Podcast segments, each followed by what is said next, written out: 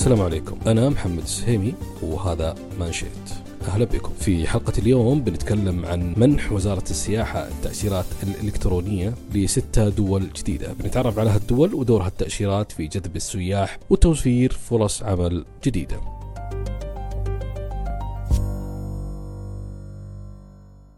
أعلنت وزارة السياحة في الأسابيع الماضية إتاحة تأشيرة الزيارة إلكترونية لستة دول جديدة وهي تركيا وتايلاند وبنما وسان كيتس ونيفيس وسيشل وموريشوس وأوضحت الوزارة أنه بإمكان حامليها جنسية هالدول التقدم بطلب الحصول على التأشيرة عن طريق طلبها إلكترونيا أو بشكل مباشر عند وصولهم لأحد المنافذ الدولية للمملكة. وقبلها في أغسطس الماضي منحت المملكة تأشيرة الزيارة لثمان دول تشمل أذربيجان وألبانيا وأوزبكستان وجنوب أفريقيا وجورجيا وطاجكستان وقرق كازاخستان والمالديف وبكذا يتسع نطاق التأشيرات إلى 57 دولة. هذه التأشيرات لا تسمح لحامليها بأداء فريضة الحج لكنها تسمح بأداء العمرة بشرط ما تكون تتزامن مع موسم الحج ومن يملك هذه التأشيرة يمكنه المشاركة في الفعاليات السياحية والترفيهية ويقدر يتعرف عن كثب على التراث والوجهات السياحية السعودية. ومن المتوقع مستقبلا توسيع نظام تأشيرات لمناطق ودول إضافية تزامنا مع التطوير الحالي للبنية التحتية وطبعا جميع هالخطوات اللي تتخذها المملكة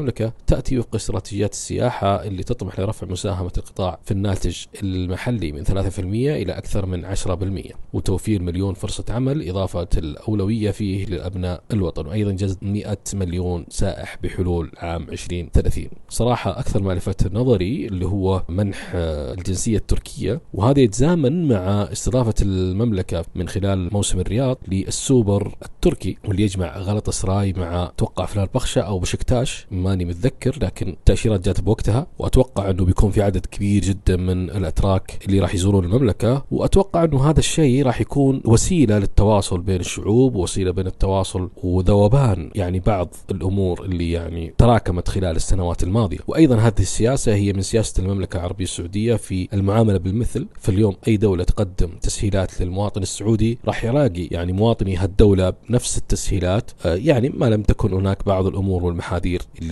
تخشاها المملكة العربية السعودية من توافد بعض الجنسيات وكذا. لكن بشكل عام هذا يعني قرار إيجابي وراح يصب في مصلحة السياحة وأيضا الأنشطة الترفيهية والأنشطة الرياضية. لليوم المملكة العربية السعودية استثمرت المبالغ كبيرة جدا في تطوير دوري كرة القدم وأعتقد أنه هذا الموضوع يعني تم التخطيط له بشكل جيد وإن شاء الله يؤتي ثماره.